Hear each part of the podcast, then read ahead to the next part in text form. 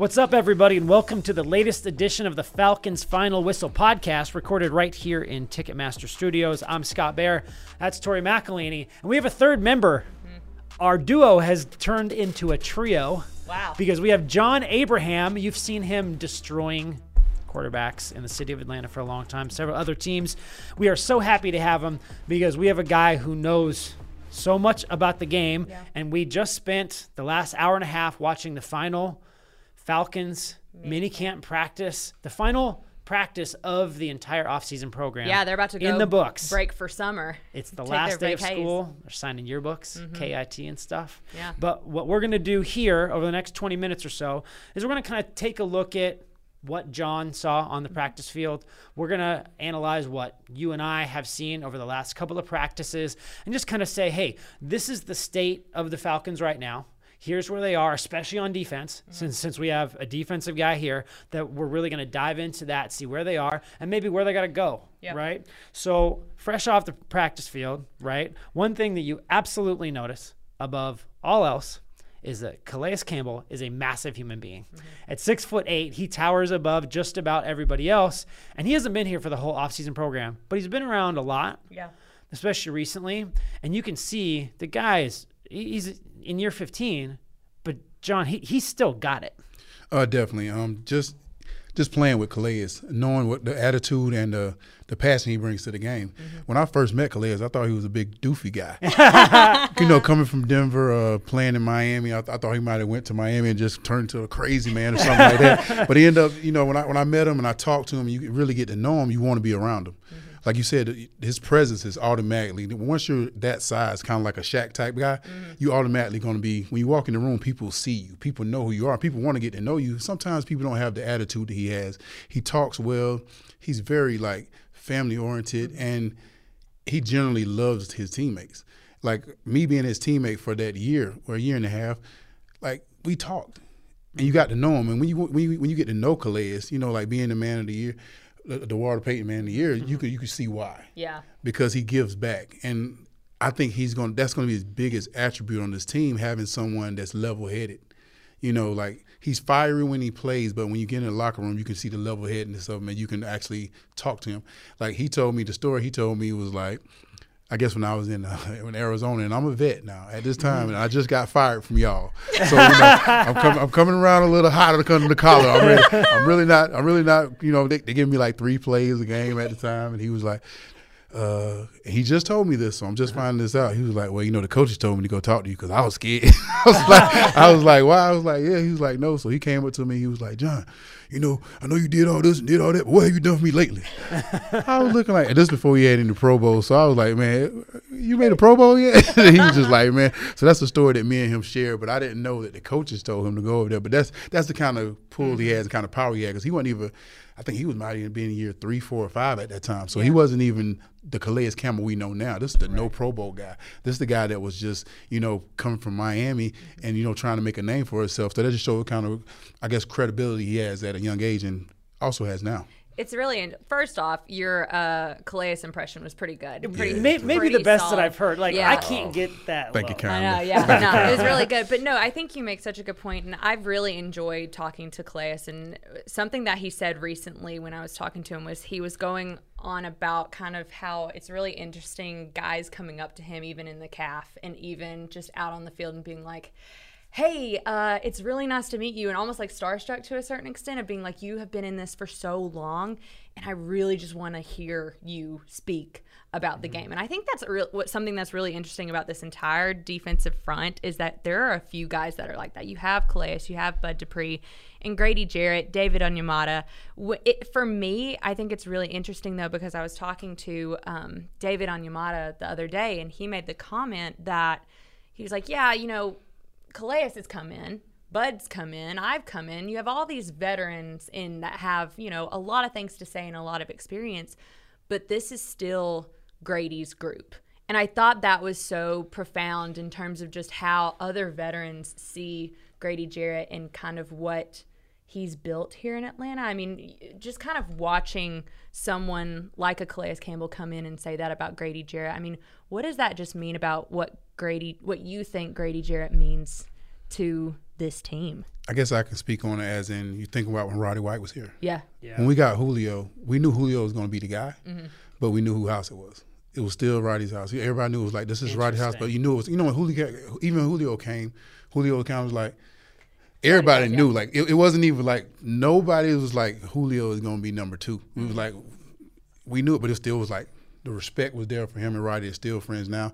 And I think with Grady, you know, being a guy from Georgia, going to Clemson, and being in the area so close to home, and he, he's a name mark because I look now, he, he has 32 and a half sacks. He had like six last year. And it, and if you see the stats, you'll be like, oh, well, he oh, you know, he don't have like 50, 60 sacks. He don't have a 100 like Aaron Donald or nothing like mm. that. But it like he brings Georgia. Mm. Like being a fan of Georgia now, being in Atlanta and wanting to see and want to hear people's names, he got a big old thing about Grady Hospital like this. yeah, Yeah, you're driving yeah, yeah, yeah. So you know, like th- that's the kind of stuff that Calais brings, and you know, like being with one team and and having that camaraderie. Fifth round pick, Mm-hmm. Mm-hmm. Yeah. and coming in here and proving that he he was willing to play. And I think that the biggest thing with me, never got in trouble. Mm-hmm. Very patient kid. Like I mean, patient because he, he played he played. 'cause Think of- coming coming from that Clemson team, they were all kind of Shaq Lawson, this guy, this guy, this guy. He's the only person we really talk about now. Yeah, that's right. And I'm not even trying to be rude to anybody else, yeah. but the saying to have that kind of mentality, to always be the kind of like not even the underdog because he's really way far from that. Yeah. But seeing how he plays and seeing how he comes out, just just hearing his name, you be like, oh, great, oh, we know him, and mm-hmm. you feel like you know him even though you know because everybody's been the underdog in life one mm-hmm. time. Yeah. So how- how he plays and how he shows up every every year. And he always has big plays in big games. Mm-hmm. He You, does. you see the shows Super up, Bowl, you know, yeah. Yeah. then, then to play with Tom Brady, even though it was a bull, but you know, he, he's going to be known for that play forever. So that's the kind of plays I wanted to make in my career. I never got them like that. I, I always wanted to get something like that. I never had that. I don't got that. I don't got that trademark yet. I'm like, good lord. And, the, and but with Grady, right? Th- there was a great mm, uh, segment last year where he was mic'd up, and I can't remember which team it was, but he was literally triple teamed, both guards No, and no, the no. It was, center, it was two. It was two years It ago. it was- it was two years Two ago. years ago, Detroit at home. and it was both guards and the center. Yes, right? both guards and and they the center, basically just yeah. pushed him back. And Grady goes, "Don't you all have anybody else to block?" Yeah. But in 2021, the answer was maybe not. Hmm. But this year, you do have other guys to Right. block. Oh. Triple blocking Grady is going to be a bad move if you have Onyemata mm-hmm. and Campbell and Dupree and Carter and Ebiketie coming off the line. And me telling this little anecdote is kind of gets back to something that jo- that John and I were talking about during practice. Falcons had 28 sacks last year, mm. right? Gener- 21. 21. Okay. Sorry, I got that. So 21. so Yes. so they're they're not they're they need to generate more pressure and impact the quarterback more often. When I throw these names out, right? And look, they haven't put pads on yet, so Right. you can't read a ton into it. But if you look at this talent on paper, do you think that look, I'm not saying go straight to Philadelphia 70 sacks, but can they make improvements with Ryan Nielsen at defensive coordinator and the collection of talent that they have? me personally, just looking at Calais, Onyemata, Grady, Bud Dupree, Kaden Elliss, Lorenzo Carter, Troy Andersen, possibly. I'm I'm looking at Ryan Nielsen having 48 sacks in New Orleans, mm-hmm. and I'm looking at these guys. Calais had five and a half. Onyemata had I think six. Grady six. Bud he didn't have a great year, mm-hmm. but I think with the Injured. Yeah. yeah, Yeah. With, with with with the adding of Calais and Kaden, I want to see him. I want to see him pass rush. I, he had seven sacks last year, so for me personally, being a pass rusher, anywhere in fifty-five, come on now. I'm like, I'm like, you wearing my number? I'm like, I want to see fifty-five in the backfield again. So I know he's going to be probably playing off the ball more, but I think with the scheme and he knowing that he have so many backup, he has he has a backup plan. That I mean, we have a tool, we have a tool belt that's pretty lengthy. Mm-hmm. Mm-hmm. You know, we can pretty much reach for anything and make something happen. You can have you can have Calais play inside outside. Mm-hmm. You can have Bud play on or off the line. You can have Kaden come in. It can be all kind of schemes that he can mix up with this. And I think what he done with Amina last year, you know, with Cam from last year in New Orleans, with this pieces that we have, I can see a lot of stuff happening from a three four to four three, um, man to man coverage because I love how our cornerbacks are and like like we talked about earlier, Okudah is a guy that I really want to see do well. So I think with this kind of lineup, I can't see. I, I honestly can't see us doing bad. Hmm. but you know, you never know how the season goes, mm-hmm. barring injuries, Right. Yeah. and barring you know how certain people play. Mm-hmm. I, I think you bring up a good point too about the secondary because half the battle is making sure everything in the back end is straight. You know, we can talk all day long about this front seven getting to the quarterback and, and they'll do their job, but you got to think about the guys in the back end doing their job as well. And I think the fact that you have a guy like Jeff Okudah who's coming in here let's be honest, with something to prove. I mean, this is a guy who I think really, really wants to come in in 2023 and and show something a little different. And I, I know I was talking to, we were talking out at practice, and I was, I know I was telling you this about a conversation that I recently had with Jerry Gray, who's who's kind of in charge of the the Falcons secondary, and he made such a, profound comment about I want to see the Jeff Okudah from college.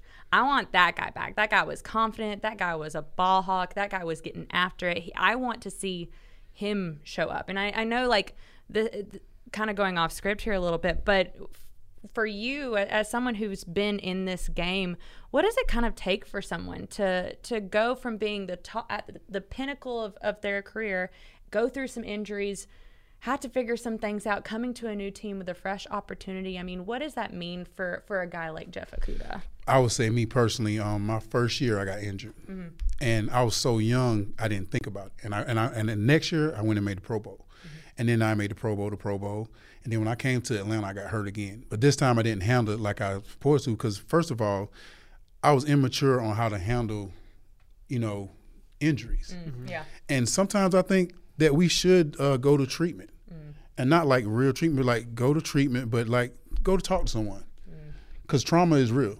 Like trauma is real, and, and it's not just from. I think about a, a lot of my career. The reason why I stayed away from football, out of football, because of injuries. I missed 46 games, mm-hmm.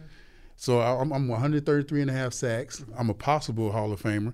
46 games. Give me 46 games back. Right. Three seasons of football. Wow. So God, I played 15. Yeah, I played way. 15 years. So, I, but but literally, I only played 12 because I only got 192 games.